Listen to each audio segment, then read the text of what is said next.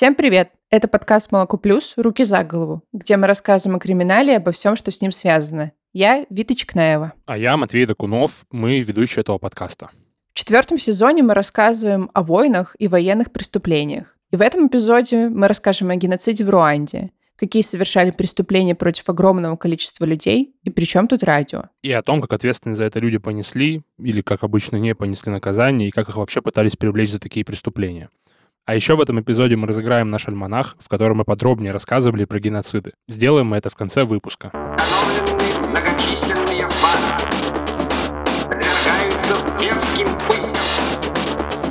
Правосудие осуществляется международным военным трибуналом.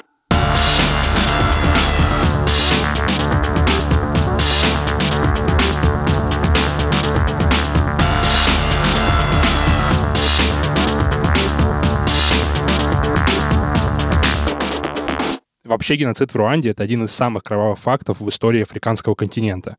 Да, конечно, был колониализм, было рабство, массовые убийства, отправка людей на другие континенты, чтобы они там служили белым господам. И во время этого погибали тысячи людей. Но геноцид в Руанде выделяется вообще из всей мрачной истории Африки. И мало того, что огромное количество людей были убиты, их еще и убивали с особой жестокостью. Кстати, во многом здесь виновата пропаганда, которую транслировали по радио.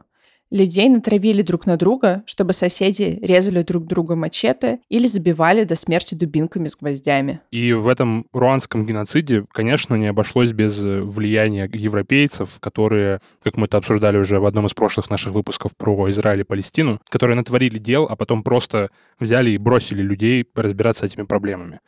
Этот геноцид вообще очень кровавый и жесткий. А за несколько месяцев было истреблено 20% населения Руанды, и это примерно половина всего населения народа Тутси. Всего за два с половиной месяца 1994 года в Руанде погибли около 800 тысяч человек. О том, какие отношения были между Хуту и Тутси до геноцида и почему вообще начался геноцид, нам рассказал африканист и эксперт по Руанде Александр Панов. Во время интервью с Александром он находился в Руанде, и, к сожалению, там у него не было доступа к стабильному интернету.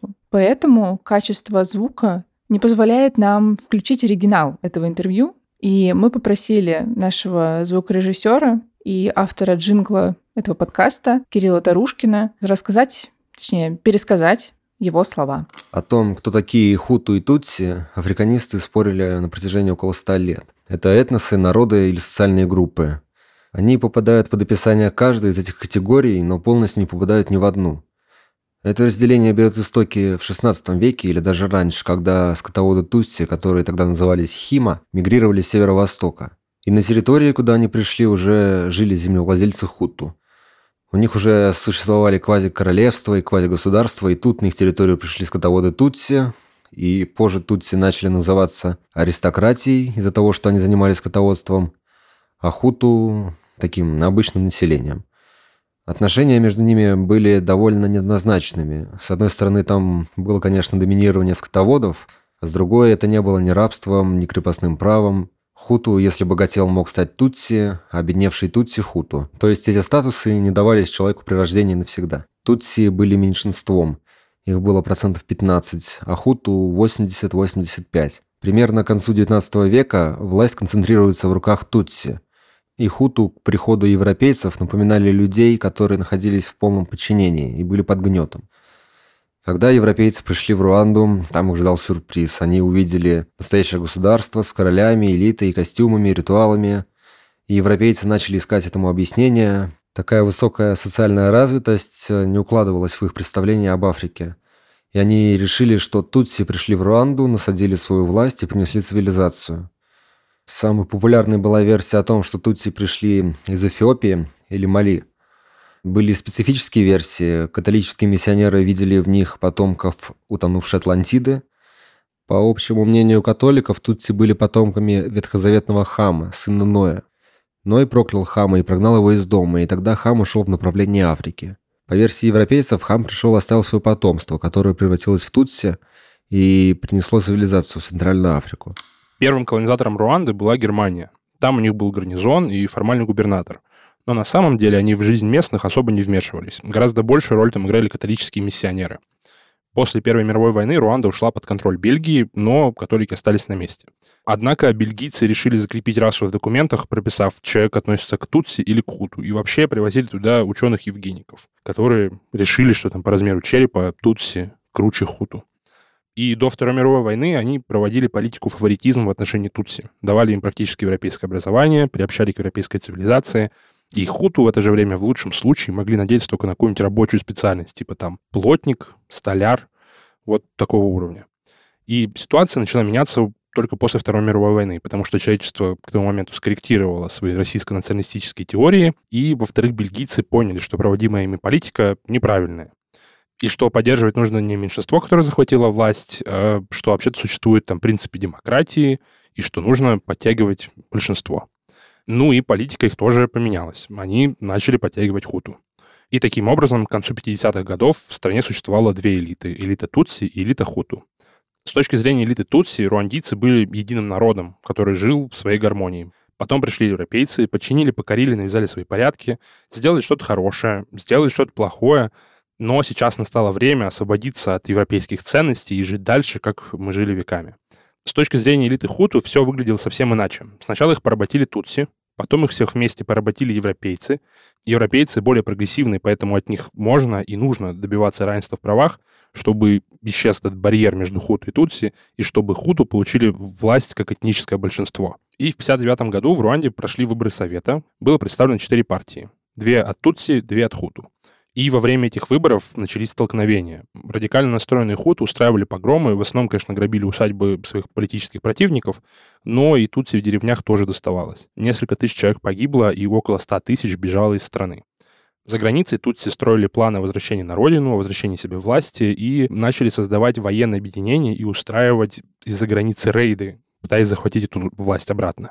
Эти попытки ни к чему не приводили, но чем больше было таких попыток, тем яростнее хуту громили тутси в Руанде. Когда страна получила независимость, Руанда и правила радикальная партия хуту. А тутси из вчерашней элиты превратились в вечно преследуемых и угнетаемых элементов. И эта напряженность сохранялась вплоть до 1973 года. В этом году с помощью военного переворота власть захватил Жувеналь Хабиаримана. И он пообещал остановить насилие и не преследовать меньшинство, и даже разрешил им организовать собственное представительство, однако не разрешил уехавшим Тутси вернуться. И эти тутси-иммигранты, получив боевой опыт в войнах других государств, но все равно оказавшись изгоями в новых странах, в 1988 году объединились в Руандийский патриотический фронт. Забегая вперед, скажу, в данный момент это правящая партия Руанды. Отношения между Хуту и Тутси до геноцида были очень сложными. С одной стороны, они несколько сотен лет жили в одном государстве, и у них сохранилась общая культура, обычаи, языки. У них была религия, которую в 20 веке постепенно вытеснило христианство – но память об этой старой религии осталась. Они жили друг с другом в одних и тех же деревнях, они женились друг на друге, но с другой стороны, их совместную жизнь и память о ней омрачали события 20 века. Взаимные погромы, недоверие, подозрения, что хуту придут резать тутси, а тутси а, восстановят свой монархический режим. Все было довольно сложно, они жили в таком напряженном состоянии. К началу 90-х годов уже как будто бы был мир между ними, но с другой стороны все прекрасно понимали, что это только видимость, потому что не были решены глобальные проблемы. Из-за этого и те, и другие чувствовали угрозы со стороны друг друга. И в апреле 94 года было совершено убийство президента Руанды Жувеналя Хабиариманы – и военные из его окружения начали захватывать власть. То есть образовалась такая местная хунта. И после чего они начинали заявлять о необходимости истребить всех тутси, а также умеренно настроенных хуту. Под это попадали мужья, жены хуту, какие-то люди, которые просто были, ну, не настроены негативно к тутси. Ну и как бы нужно попробовать понять, в чем вообще отличаются тутси от хуту. На самом деле практически ничем. В среднем люди, конечно, их не различат, но есть такое мнение, что средний тутси слегка выше среднего хуту. Кожа его чуть-чуть посветлее, а нос чуть-чуть побольше. И в этом, собственно, заключается вся разница. И вообще влияла ли она, эта разница, на их отношения, сказать сложно. А какой-то там вражде между ними, которая была бы до колониализма в этой стране, свидетельств никаких не было. Вообще к массовой резне Тутси Хуту готовились заранее. На протяжении нескольких месяцев создавались местные вооруженные отряды, велась массовая пропаганда, закупали ножи-мачете, которые раздавали населению бесплатно. Пощады не было никому, когда уже началась резня. Ни детям, ни старикам, ни беременным женщинам. Людей, искавших спасения в школах и церквях, забрасывали гранатами или сжигали заживо. С помощью СМИ режиму получилось убедить людей в том, что вообще каждый тутси, которого они могут встретить, будь это сам сосед или там дальний родственник, э, вот этот дальний родственник твой потенциальный враг, потому что он потенциальный боец э, руандийского патриотического фронта. Националистической пропаганде удавалось убедить людей в том, что эти убийства — это просто массовый ответ народа на все те преступления, которые творят боевики. И это не только как бы такая коммунальная работа в общине, но и общенародное такое национальное дело массовые убийства начались на следующий день после того, как был сбит самолет, который должен был приземлиться в столице Руанды. На нем летели президент Руанды и Бурунди. По иронии судьбы, они возвращались как раз с мирных переговоров, на которых они подписали мирное соглашение между правительством Хутту и повстанческими группировками Тутси.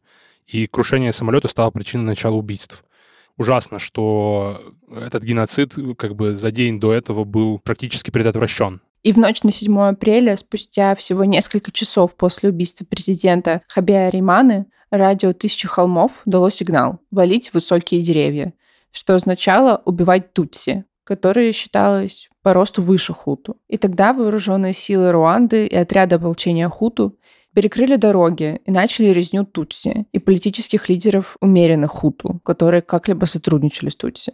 В первый же день убили тысячи людей. Некоторым удалось спастись, найдя убежище в лагерях ООН.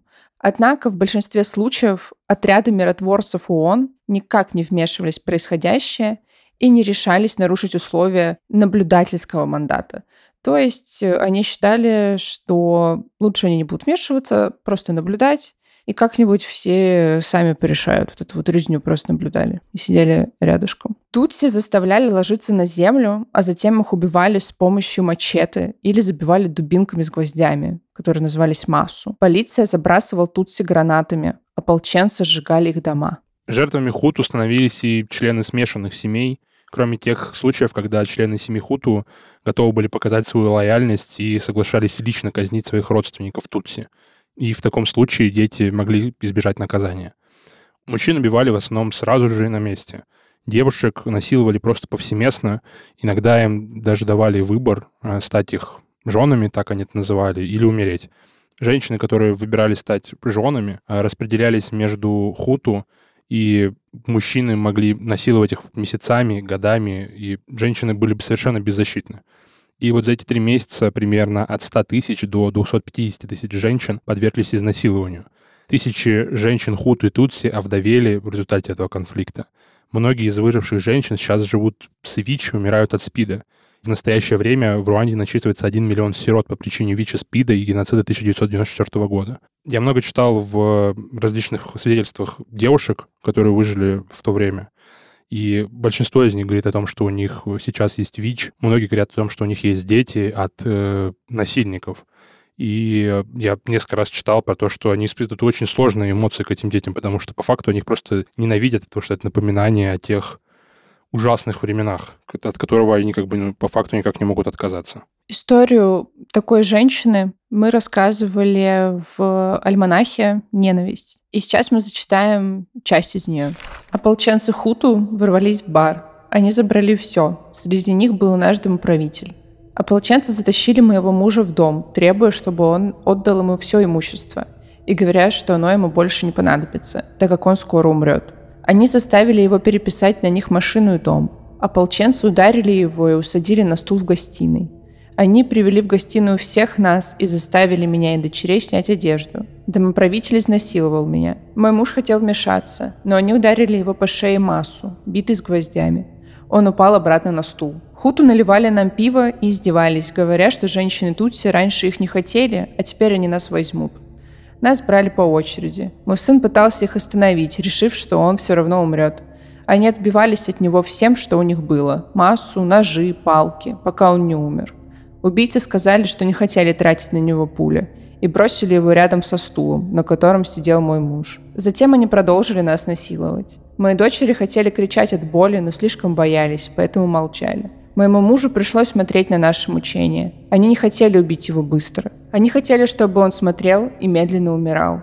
Он беспомощно наблюдал, как над нами надругаются. Затем они ударили его молотком по голове и спине. На следующий день он умер. На второй день изнасилования продолжились. Я больше не могла этого вынести. Когда я пыталась сопротивляться, они били меня до крови. Ополченцы продолжали насиловать моих дочерей. Затем они полоснули ножом по моей груди. Время от времени они прерывались и пили виски, после которого становились еще более безумными. Когда они ушли, мы не могли даже стоять. Домоправитель хвастался другим, что он изнасиловал меня, свою работодательницу. Он изрезал мои половые органы ножом после изнасилования. Моих дочерей смог спрятать сосед. Я осталась одна. Люди приходили к дому, смотрели на меня и уходили. У меня не было никого, кто мог бы принести мне воды. Никого, кто помог бы мне похоронить мужа и сына. Приходившие говорили, что хотят посмотреть, как разлагается труп Тутси. Люди разграбили мой дом. Они ходили туда-сюда, вынося вещи и перешагивали через меня, хотя я была еще жива. Некоторые даже на меня наступали. Во всем этом ужасе и распространении этого ужаса виновата пропаганда, которую хуту транслировали по радио. За все время, пока хуту убивали Тутси, радио «Тысячи холмов» почти безостановочно вело трансляцию. С помощью телефонных звонков от слушателей ведущие координировали вооруженные отряды. Они указывали местонахождение больших групп Тутси, имена отдельных людей, которых необходимо убить, и объясняли, как пользоваться мачете так, чтобы убивать быстрее.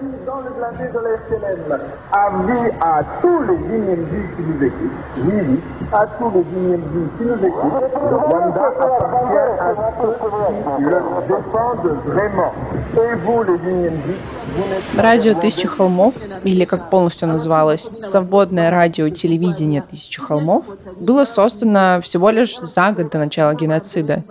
И изначально оно было создано, чтобы разжечь ненависть к Тутси среди населения Руанды.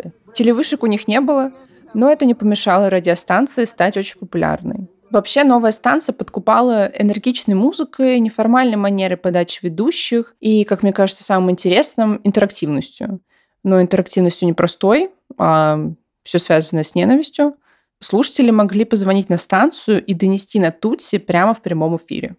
То есть радио «Тысяча холмов» вообще отказалась от любых полутонов и открыто проповедовала ненависть к Тутси, рассказывала, что так и нужно, что они тоже их ненавидят, это вообще нормально, по-другому нельзя. И радио распространяло клише о Тутси, якобы они намерены вернуть власть, якобы они неполноценные, и у них какое-то сомнительное происхождение. И выбор радио как средство пропаганды в этой стране был совершенно не случайен. Телевизор был доступен очень маленькой части населения, потому что денег не было. Газеты особо не имели смысла какого-либо за пределами городов, потому что грамотность населения была очень низкая, а радио с его там даже неполным частичным покрытием могло собрать у приемника сразу несколько человек. И в дни геноцида радио «Тысячи холмов» обрело настолько большую значимость, что хуту даже придумали такой способ проверки на того, кто ты, хуту или тутси. Они просили тебя называть имена самых популярных радиоведущих. Потому что, соответственно, если ты тутси, ты это радио ну, вряд ли слушаешь, потому что э, там тебя сильно не любят. И по словам свидетелей, люди, которые принимали участие в геноциде, могли выстроить свои планы и распорядок дня буквально вот вокруг радиопередач. А, сообщать друг другу всякие разные последние сводки. Там, например, Кантана, это местный радиоведущий, сказал, что здесь нет руандийского патриотического фронта, мы можем продолжить работу. Или Кантан сказал, там-то есть такой-то Тутси, надо поехать его убить. Короче, все это привело к тому, что радио стало таким как будто бы органом управления военным, которое координировало людей, и говорила им, куда ехать, кого убивать и где устраивать насилие. А Кантана, как раз о котором только что рассказал Матвей, был звездой радио «Тысяча холмов». Его программы занимали около трети всего эфирного времени. Это довольно много. При этом о его биографии мало что известно, кроме того, что он обучался журналистике в Ленинграде. То есть не очевидно, но факт. Э, также он издавал националистическую газету в Руанде и умер от СПИДа где-то в Конго между 98 и уже 2002 годами. Но весной 94-го, во время геноцида, его имя знал каждый руандиец. Вот, например, что Кантана говорил в своих эфирах. Посмотрите на его маленький нос, потом сломайте его. Если понадобится, мы потратим год на борьбу с Тутси, истребим их всех, чтобы они наконец поняли, что они никому не нужны, что у них нет власти, что они побеждены. На самом деле, и мой коллега Гаи уже говорил об этом, эти люди называются нигилисты. Они очень плохие люди. Особая разновидность плохих людей. Я не знаю, как Господь поможет нам истребить. Но мы должны встать и уничтожить этих людей, эту заразу под названием инкантания. Я не хочу, чтобы меня неправильно поняли, я не имею в виду Тутси. Нет. Я говорю об инкантании. Этих людей нужно уничтожить, потому что выбора нет. Привет всем, кто работает на рынке. Вам, Рукара, Мари Клэр, Жанет, Хамиса, Назакамуша и тебе, Мама Розина из Кимисагары. Привет вам всем, если вы еще на месте. Будьте мужественны и ни за что не сдавайтесь, потому что инкантании хотят, чтобы жизнь остановилась. Добавлю, что инкантании — это то, как повстанцы из Патриотического фронта Руанды вообще сами себя называли. Ну и в большинстве своем они были этнические тутси. То есть радио оказалось очень эффективным способом пропаганды. Это понимали еще Геббельс и Муссолини, но в конце 20 века руандийцы это снова доказали. И вообще-то эту эффективность пропаганды смогли доказать. Ученый из Гарварда смог оценить влияние медиа на уровень насилия во время геноцида в Руанде. Дэвид Янагизава сопоставил уровень радиосигналов в поселениях с количеством осужденных за геноцид жителей из этих поселений. И исследование показало, что большинство осужденных жили в тех местах, в тех поселениях, где радио «Тысячи холмов» очень хорошо ловило. И их количество превышало на 60%. И более того, если в соседних деревнях ловило радио, это в разы облегчало вербовку в карательные отряды. Это не значит, что в деревнях без радио убийств вообще не было. Там все так же работало сарафанное радио. То есть люди в целом имели возможность взять и пойти в соседнюю деревню, наслушаться там радио «Тысячи холмов», потом вернуться в свою деревню и рассказывать, почему они должны убивать Тутси и каким образом. То есть они, можно сказать, делились с соседями последними новостями. И радио «Тысячи холмов» внесло, конечно, огромный вклад в разжигание и поддержание страха и ненависти во время этого геноцида, но СМИ э, все так же оставалось только инструментом, но не причиной геноцида. Именно так и посчитал Международный трибунал по Руанде. Были ли эффективными суды над виновниками геноцида и как вообще они проходили, нам также рассказал африканист и эксперт по Руанде Александр Панов. Чьи слова передает наш звукорежиссер Кирилл Тарушкин. Руандийский патриотический фронт захватил власть, они одержали победу в гражданской войне. Они установили контроль над страной, она была завалена трупами, костями, залита кровью, и в итоге погибли миллион человек. Два миллиона стали беженцами.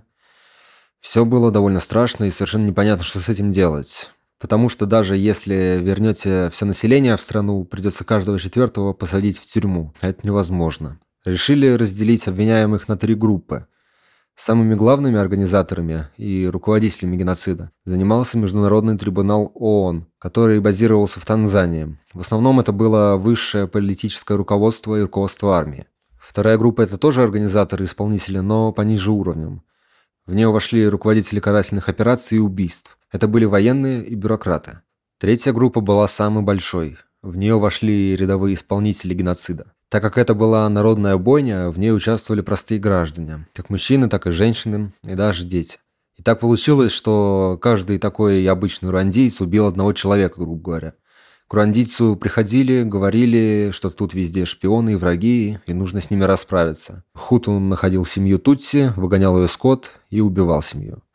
То есть э, селяне, грубо говоря, убивали одну семью, как минимум. Кто-то даже не убивал, а был свидетелем. И такими людьми занималась система традиционных судов, которая получила название гачача. В переводе означает «трава», то есть суд на траве. Они были созданы по решению руандийского правительства в 2001 году, чтобы судить рядовых и обычных граждан. Суд был устроен таким образом. Не было ни прокуроров, ни адвокатов, а роль судьи исполнял уважаемый в поселении человек. На суд приходили соседи, которые были свидетелями приводили подсудимого, он рассказывал свою версию, потом соседи рассказывали, что видели, и в конце концов судья принимал решение о выборе наказания. Если подсудимый никого не убивал, лишь ограбил семью или украл скот, то ему предлагали примириться с потерпевшими.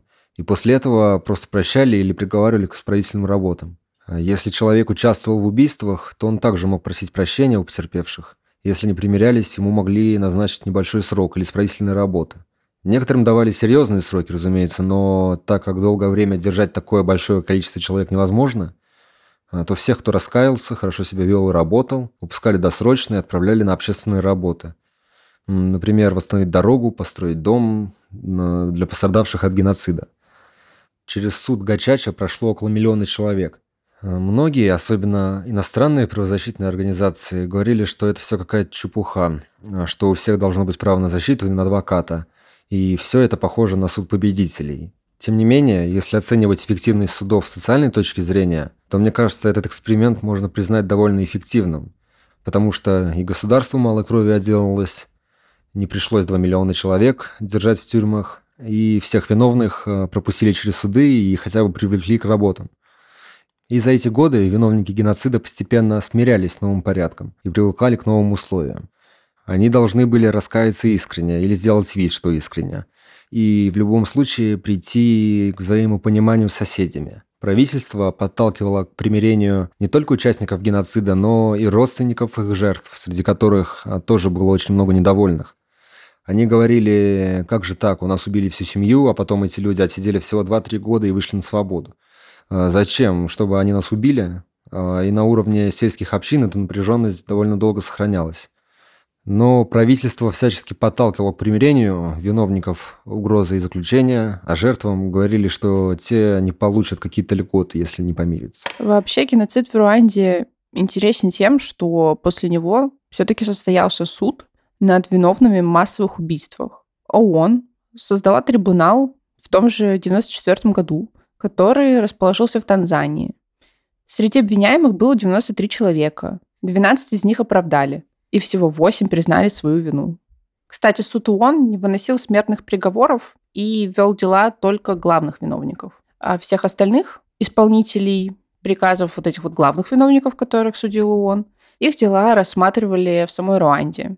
Среди обвиняемых было несколько тысяч человек. Международный трибунал вынес пожизненный а, приговор бывшему премьер-министру Руанды Жану Камбанде за преступление против человечества – Среди доказанных эпизодов было поощрение человеконенавистнической пропаганды радио «Тысячи холмов». В декабре 1999 года был приговорен к пожизненному заключению Джош Рутаганде. В 1994 году во время геноцида он возглавлял карательные отряды. Позже, 1 сентября 2003 года, рассмотрели дело бывшего министра финансов Руанды. В 1994 он лично отдавал приказы убивать, раздавал оружие добровольцам Хуту и присутствовал во время нападений и избиений на Тутси – Свидетели рассказывали, что во время убийств он мог говорить такие фразы. «Немало тутси проходит здесь, почему вы их не убиваете? Вы убиваете женщин тутси, которые замужем за хуту? Идите и убейте их, они могут вас отравить». Единственным европейцем, которого осудил трибунал, стал бельгиец Жорж Ружу. Он получил 12 лет, который должен был провести в э, специальном СИЗО ООН в Танзании. Вообще его судили за то, что он был там тоже одним из ведущих этого радио «Тысячи холмов». И что интересно, он полностью соотносил себя с хуту. Он говорил от их лица, он говорил «мы». Он также называл тутси тараканами. Он бельгиец, он там приехал незадолго до этих событий только, что странно. Но, тем не менее, в 2008 году его передали Италии. У него было два гражданства, и бельгийское, и итальянское. И в Италии тоже было сидеть оставшиеся 4 года своего срока. Но, однако, через год итальянские власти его досрочно освободили и нарушили такие правила Международного трибунала. То есть это все к чему? Кроме пожизненных, сроки были вообще не очень суровыми, и посадили на самом деле всего несколько человек. Мировое сообщество, как обычно, заботилось, посидело, кого-то посадило немножко, остальных, ну, все, мы совершили суд, надеюсь, вы удовлетворены. Но прошедшие суды — это еще не конец, потому что в сентябре 2022 года, то есть совсем недавно, в Гааге начали рассматривать еще одно дело по итогам геноцида — против бизнесмена и руководителя радио «Тысячи холмов» Фелисьена Кабуги. Чем занимался Кабуга? Он руководил радио «Тысячи холмов», но это ему, кстати, не мешало еще заниматься обеспечением будущего геноцида. С января 93 по март 94 в Руанду из Китая, благодаря его поддержке, его помощи, завезли полмиллиона мачете, которые купили на деньги Кабуги, собственно. Это составило около 25 тонн холодного оружия, по одному на каждых трех хуту. И Кабуга в 94 году, уже после геноцида, э, решил бежать в Швейцарию, пытался получить там убежище, ему его там не дали. После этого видели вообще в нескольких других европейских странах. И в конечном итоге он обосновался в Кении, прожил там до 97 года, пока трибунал ООН предъявлял ему всякие разные официальные обвинения. Туда входили статьи о геноциде, публичном подстрекательстве к этому геноциду, о сговоре с целью осуществления геноцида и преступления против человечности. В 2001 году суд ООН замораживал его банковские счета. В 2002 году правительство США назначило вознаграждение за его голову, ну, за живого Кабугу, в размере 5 миллионов долларов.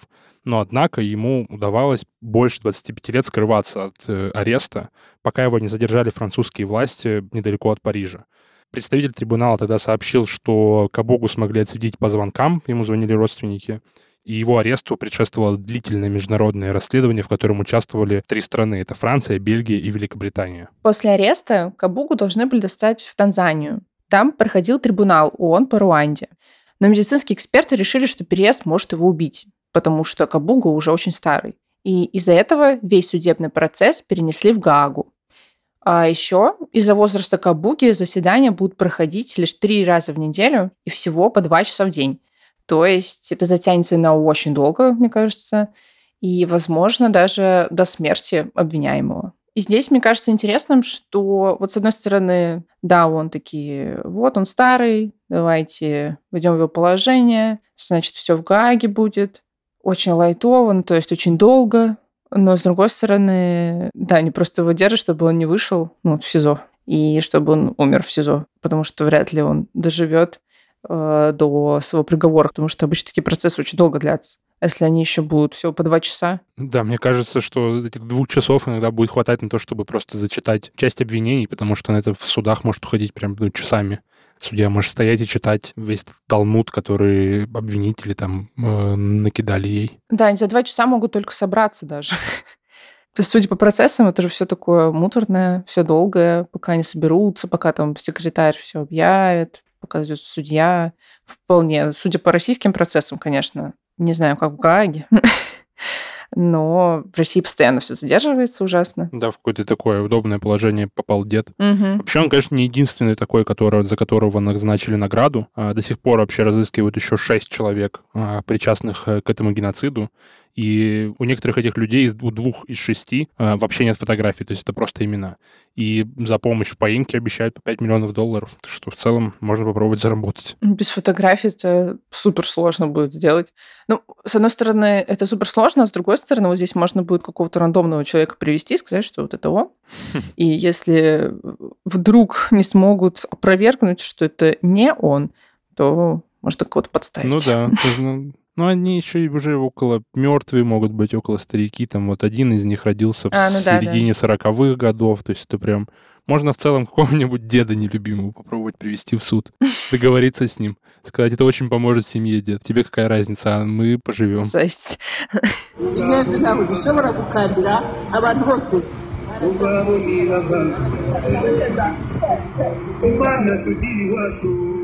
Вита, ну и какие у тебя мысли относительно этого геноцида? Ну, по поводу любого геноцида у меня мысли все очень негативные, разумеется. А насчет этого я узнала о геноциде Руанде, когда училась на первом курсе журфака в 2017 году. Вот до этого в школе мне о нем не рассказывали ничего, особо как-то в новостях не мелькало. Вот, и мы об этом узнали, и нас, конечно, очень сильно потрясло. Мы вообще не понимали, зачем это произошло, кто это устроил, зачем это устроил, почему никто не вмешался.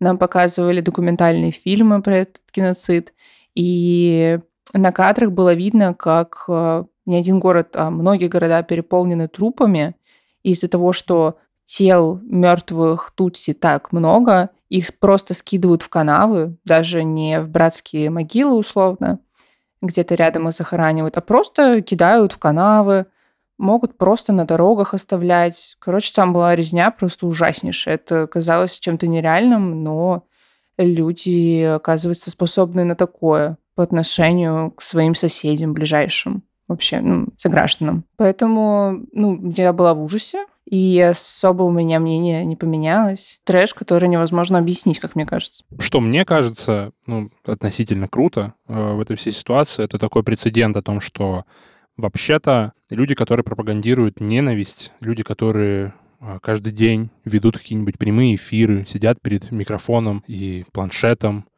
и орут просто в кадр, говорят о том, что кто-то плохой, какая-то страна плохая, или жители какой-то страны плохие, что эти люди тоже вообще-то могут не избежать ответственности, что закон дойдет и до них, и что они тоже могут присесть. Я, конечно, ну, как бы не только о Руанде говорю в данный момент, и не столько, наверное, даже о Руанде в этот момент мне хочется говорить.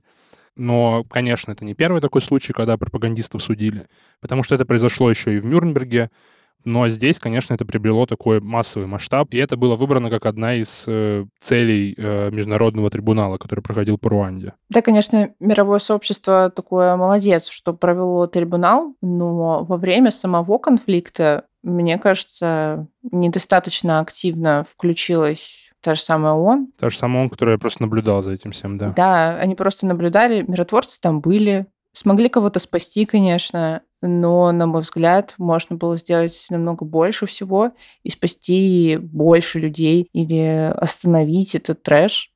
Но, не знаю, они, видимо, побоялись, что их там переубивают всех, хотя они же сильнее. Короче, я не понимаю. Я тоже не очень, честно говоря, понимаю, почему они решили остаться только наблюдателями, потому что, ну, у вас есть, ну, вы мировое сообщество, у вас есть какая-то внутренняя поддержка друг друга. Ну, как бы, и даже если бы они вмешались с кем бы, это был бы конфликт с руандийцами, мне кажется, ООН бы такое вывез. Да, периодически вводят войска, и не только чтобы миротворчеством заниматься, но вот в этой ситуации реально, мне кажется, никто бы не осудил вот войска в Руанду. И все эти суды на самом деле, они не исправят тот факт, что в Руанде эпидемия ВИЧ, и очень много детей остались без родителей, и очень много покалеченных женщин, покалеченных и физически, и психически. Это вообще никто не исправит. Это все аукается до сих пор. Да, это, конечно, такое ежедневное напоминание о том, что произошло. Да, Тутси и Хуту ну, не примирились в каком-то смысле, ну, э, по крайней мере, остановилась резня, и все эти люди, которые готовы были убивать своих соседей, дальше стали жить с этими соседями. То есть вот это, мне, конечно, кажется очень тяжелым э, для Тутси, потому что, ну, не вчера, но там 25 лет назад эти люди готовы были тебя убить. Они пытались тебя убить, они там могли тебя насиловать, они могли убить твоих родственников. А теперь вы должны дальше жить как-то по соседству, не знаю, видеть друг друга каждый день. Это тяжело на самом деле, мне кажется. Мы писали о геноциде в Руанде в номере «Альманах», который назывался «Ненависть». И сейчас мы хотим его разыграть, чтобы вы больше узнали в целом о ненависти и о геноциде в Руанде.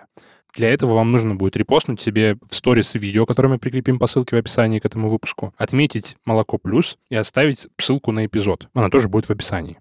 Даты проведения конкурса вы найдете там же в описании, потому что мы пишемся сильно заранее, ну и пока не можем точно предположить даты этого конкурса. Спасибо, что послушали этот выпуск. Спасибо патронам и подписчикам на нашем сайте, которые поддерживают наш проект. Это был подкаст «Руки за голову». Его ведущие Вита Чекнаева и Матвей Докунов. А еще звукорежиссерка Варвара Грушко и продюсер Леша Жабин. А за джингл для этого сезона спасибо Кириллу Тарушкину. «Молоко плюс» и наш подкаст существует благодаря читателям, слушателям и подписчикам. Если вы в России, то можете поддержать нас, подписавшись на регулярные пожертвования на нашем сайте или на нашей странице на Бусти. Если вы не в России, поддержите нас на Патреоне. Все ссылки мы оставим в описании к этому выпуску. Подписывайтесь на нас на всех удобных для вас платформах, ставьте оценки и оставляйте комментарии. Это нам очень приятно. И особенно нам важно, чтобы вы оставляли оценки на Apple подкастах, потому что там нам не хватает совсем чуть-чуть до 100 отзывов. И нам будет просто по-человечески очень приятно, когда там будет цифра 100. Вот. Ставьте оценки, пишите отзывы, читайте наши альманахи. Всем пока. Пока.